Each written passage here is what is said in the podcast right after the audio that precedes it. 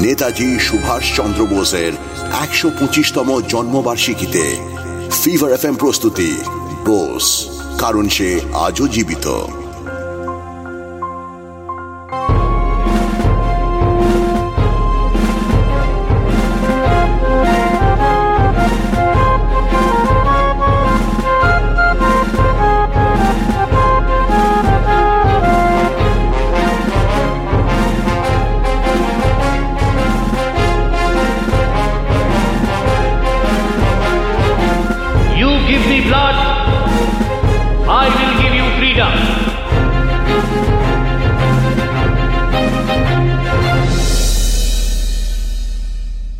নমস্কার, আমি রূপা গাঙ্গুলি।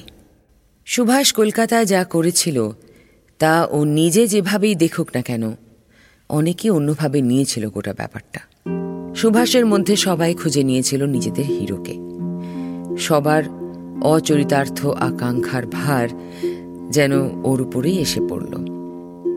যা করতে হবে যেন ওকেই করতে হবে। এত দায়িত্ব নেওয়া সাধারণ কোনো মানুষের পক্ষে প্রায় অসম্ভব ছিল। কিন্তু সুভাষের দৃষ্টিকোণই তো ছিল অসাধারণ তাই না?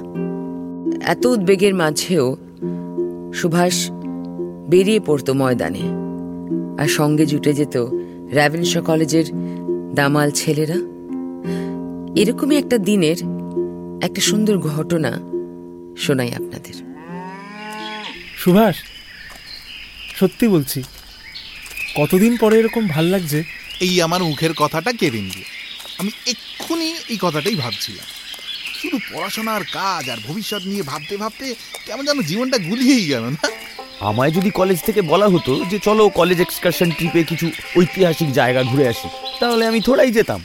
আমার তো খুব সন্দেহ আছে যে আমাদের মধ্যে আর কজন ওই উৎসাহ নিয়ে ট্রিপটায় যেত। আরে আমারও তো হাল তোমাদের মতোই হয়েছিল একসঙ্গে। আসলে কি জানো? আমাদের সবকিছু এমন সিরিয়াসভাবে শেখানো হয় যে তার মধ্যে মজাটাই আমরা হারিয়ে ফেলি।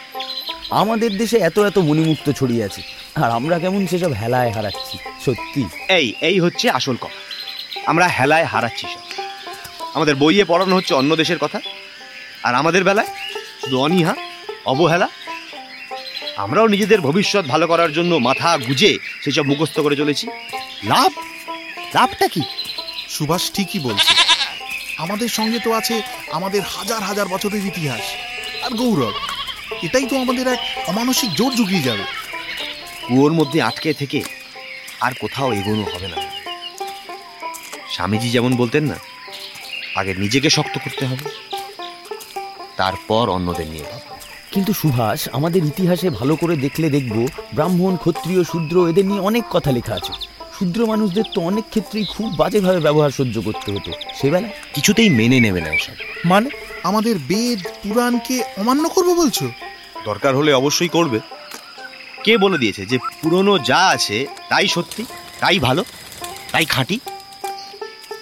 আমাদের অগ্রজরা কোনো ভুল করতে পারেন নাকি? হ্যাঁ তা পারে কিন্তু তা বলে তা বলে কি? বলো। বড় বলে প্রতিবাদ করা যাবে না। কোথায় লেখা আছে? যা চলে যাচ্ছে তা বিনা প্রতিবাদে যদি চলতেই থাকে তাহলে বদল আসবে কি করে? আর বদল না এলে সবকিছু এক জায়গায় আটকে থাকবে। শেষমেশ পচে যাবে। সেটা কি ভালো হবে? তাহলে তো ভাই সুভাষ আমরাও একটা ভুল করে ফেলেছি। কি ভুল? আমাদের এক সহপাঠী আছে অর্জুন মাঝি। তপশিলি জাতির। আমরা ওকে সহপাঠীর মর্যাদা দিইনি। অর্জুনের পরিবার বেশ গরিব। ও খুব কষ্ট করে উঠে এসছে এই অবধি। কিন্তু এখানে এসে ও আমাদের মতো থাকার জায়গা পায়নি।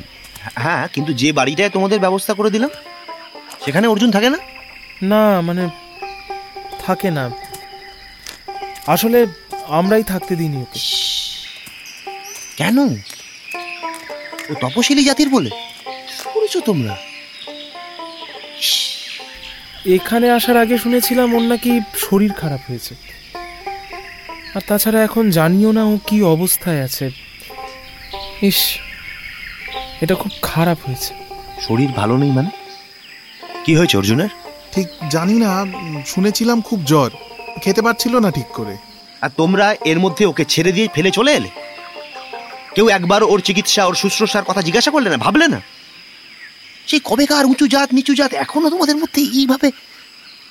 সুভাষ আমরা জানি আমরা পাপ করে ফেলেছি। কিন্তু তা বলে তুমি আমাদের একটা শুধরানোর সুযোগ দেবে না? হ্যাঁ? অর্জুনকে নিয়ে তোমরা চিন্তা করো না। আমি ওকে ভালো করে তুলব তোমাদের সাহায্য দরকার পড়লে নেব। তোমরা বরং শপথ নাও যে এখন থেকে দিন দুঃখীদের সেবা যত্ন করবে। সারা জীবন। সে যে জাতেরই হোক। কি? করতে পারবে এসব? একবার ভুল করেছি বলে বারবার করি আর? কি ভাই আমরা সকলে রাজি তো? শুনছিলেন ফিভার এফ এম প্রস্তুতি বোস কারণ সে আজও জীবিত।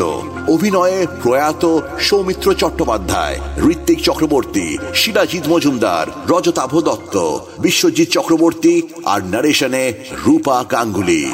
আপনি শুনছেন এইচ ডি স্মার্ট কাস্ট আর এটি ফিভার এফ এম এর প্রোডাকশন HD Smart.